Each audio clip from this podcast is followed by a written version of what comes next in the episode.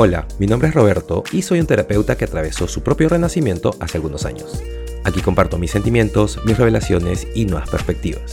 Creo más en lo casual por sobre lo clínico, creo más en ir contigo que hacia ti, y esto es sin ensayar, pero con un propósito, porque el crecimiento personal no debería ser tan complicado. ¿Sabían que cuando chasqueas los dedos, no es la fricción de los dedos lo que causa el sonido, sino que es el dedo índice o el dedo medio, dependiendo de cómo chasquees los dedos, golpeando con la palma de la mano lo que hace el sonido? Bueno, yo no tenía la más mínima idea y esto me revolvió el cerebro porque por más de 40 años pensé que cuando las personas chasqueaban los dedos el sonido venía de la fricción de los dedos y me enteré que no es así. Eh, en fin, esa es mi revelación. esa es mi revelación, eh, mi última revelación de la vida. Así que, nada, mejor hablemos de límites. bueno, límites. Creo que muchas personas cuando piensan en límites significa alejar personas. Creo que las personas piensan que límite significa protección. Y ¿sabes qué? Eh, sí, sí a todo eso, pero esta es la cosa. A veces, y, eso, y esto es lo que no pensamos cuando se trata de límites, los límites, eh, límites sanos obviamente, establecen las vías en una relación, en cualquier tipo de relación, para una dinámica sana. Y creo que las personas no son conscientes que al establecer límites sanos, lo cual puede ser difícil, obviamente, pero lo que en realidad estás haciendo es que estás alimentando la relación. En realidad estás reposicionando la relación en un camino más sano. Y creo que cuando lo piensas de esa manera, te puede dar más fuerza y coraje para hacer algo a lo que no estás acostumbrado porque es difícil. Porque tal vez eh, mientras crecías no habían límites, tal vez porque, porque no estás acostumbrado a hablar por ti mismo, tal vez porque eh, las personas han invadido tu espacio personal la mayor parte de tu vida, no lo sé, eh, o tal vez por todas las, las razones que mencioné. Y debido a eso, no hemos podido ejercitar ese músculo y entonces no establecemos límites y entonces las vías que creamos para una relación, eh, estos caminos que construimos para, para la relación, no son sanas. Y es muy fácil pensar que necesitamos establecer límites porque la otra persona no es sana, o es tóxica, o intrusiva, o lo que sea.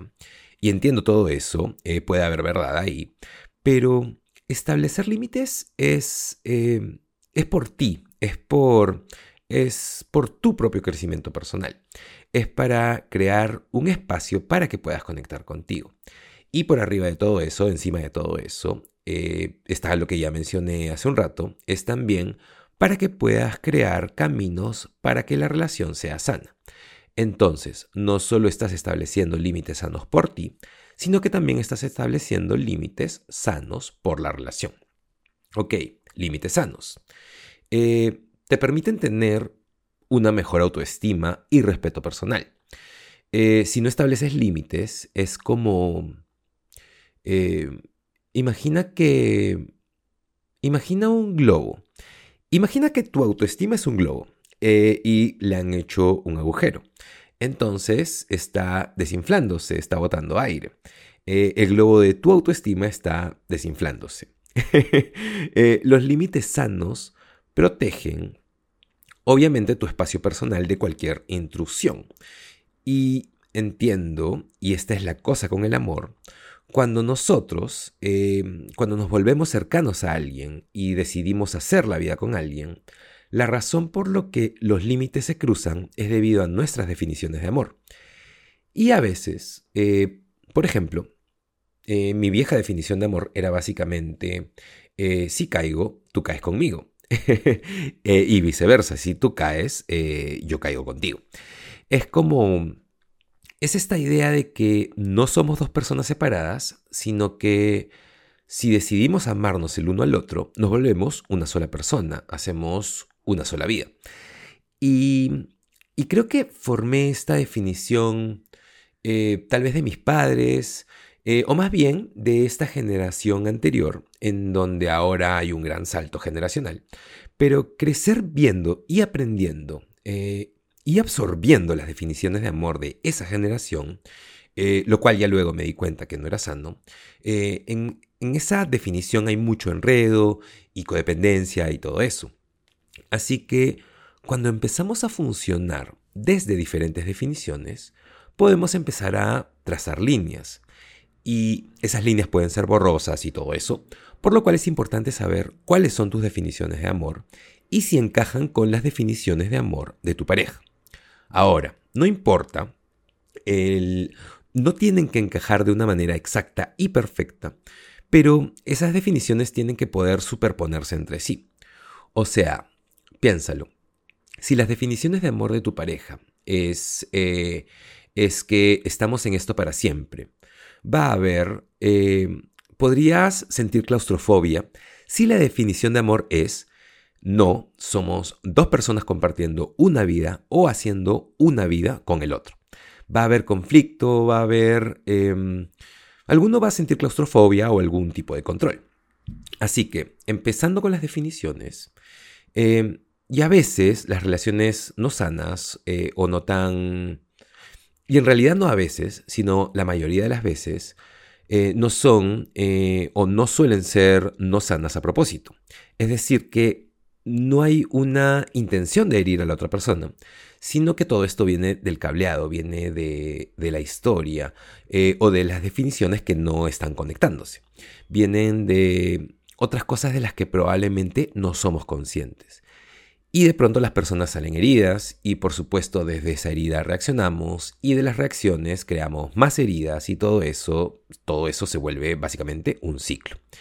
Así que eres una persona individual y los límites sanos también significa separar tus necesidades, pensamientos, sentimientos y deseos. Eh, estás compartiendo tus necesidades, pensamientos y sentimientos con tu pareja. Pero eh, la, el, realmente satisfacer tus propias necesidades es responsabilidad tuya. Yo, por ejemplo, solía pensar que, que era el trabajo de mi pareja hacerme feliz.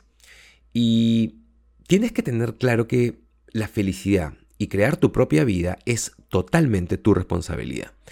Y creo que muchas personas dependen de que su pareja llene algunos huecos en su vida. Ahora, ser dependiente es normal cuando estás compartiendo tu vida con alguien, especialmente si estás eh, viviendo con alguien o construyendo la vida con alguien o criando hijos con alguien, eh, porque si vas a depender de tu pareja, eh, tienes que, ¿cierto? Así es como así es como estamos acostumbrados a funcionar. Vas a esperar que tu pareja tenga la cena lista para ti si tuviste un día largo o difícil, o tu pareja va a esperar que no sé, que laves la ropa o laves los platos si él o ella está ocupada, em, o no sé, es, básicamente es un dar y recibir. Y así es como eh, el motor de la relación avanza, así es como construyen la vida, pero hay una diferencia entre ese tipo de dependencia o necesitar ser eh, necesitado. Todos deseamos sentirnos necesitados, pero la real necesidad de sentirnos necesitados, en donde esa dependencia crea... Em, es casi como que formas tu identidad a partir de tu pareja o a partir de la relación y no desde ti mismo. Y entonces con eso viene la codependencia, con eso viene el perdernos en la relación. Y entonces los límites sanos previenen todo eso. Los límites sanos son... Em, están los límites sanos son la mejor herramienta cuando se trata de la codependencia, cuando se trata de ti en tu propio contenedor y estás forzando a tu pareja, eh, o bueno, espero que no forzando, pero que tu pareja escoja estar en eh, su propio contenedor y así puedan hacer la vida juntos y no una sola vida juntos. Así que, básicamente, los límites sanos te empoderan eh, te empoderan para tomar mejores y más sanas decisiones y tomar responsabilidad de ti mismo. Porque cuando las personas no tienen límites sanos, en realidad están, eh, estás permitiéndote a no tomar decisiones por ti y estás casi, eh, o bueno, estás deteniendo tu crecimiento al no ejercitar ese músculo. Pero ok, los límites no sanos se caracterizan por eh, a veces compartir mucho o hacerlo muy pronto, o al otro lado del espectro cerrarte y no expresar lo que quieres y necesitas. Esto es muy grande en realidad porque muchos no entienden que hacer la vida con alguien significa compartir eh, todas las mierdas por las que puedas estar atravesando, ¿sabes? En realidad, eh, en mis relaciones personales y también trabajando en terapia con algunas personas, una cosa que es común y es que las personas no se expresan porque no quieren agotar a su pareja o no quieren Em, tipo, si están atravesando por una etapa complicada u oscura, prefieren guardárselo para sí mismos porque no quieren que su pareja se sienta mal o que intente arreglarlo o lo que sea. Y eso es, em, y en realidad al hacer eso estás haciendo tu vida alrededor de tu pareja y no con tu pareja. Así que incluso si estás atravesando algo complicado, y es que finalmente de eso se trata la vida, la vida no es... Em, la vida es complicada, siempre hay un montón de cosas que estamos atravesando. Hay inviernos, hay estrés, hay ansiedad. Eh, compartir todo eso con tu pareja es imprescindible. Así es como se ve hacer la vida con alguien. Así que expresar eso es en realidad un límite sano. Ahora, tomar como rehén a tu pareja es diferente. Ser negativo y bajonear a tu pareja contigo, eso es diferente, eso es un límite no sano. Pero poder expresarte es en realidad eh, es un límite sano. Y bueno, rápidamente, algunos límites no sanos. Eh, sentirse responsable. Eh, justo estaba hablando de eso, sentirse responsable por la felicidad de la otra persona. la incapacidad de decir no, obviamente, por el miedo al rechazo o al abandono. Así que si siempre estás diciendo que sí a todo, ese es un límite no sano un débil sentido de tu propia identidad. Es decir, basar tus sentimientos sobre ti mismo, sobre tus creencias, tus palabras sobre ti a partir de cómo te tratan otras personas. Porque eso obviamente te hace, eh, eso te desempodera en lugar de empoderarte. Así que, nada, eh, espero que hagas un esfuerzo por establecer límites sanos. Y tienes que saber que es un ejercicio, eh, o bueno, tienes que saber que es un músculo que tienes que ejercitar.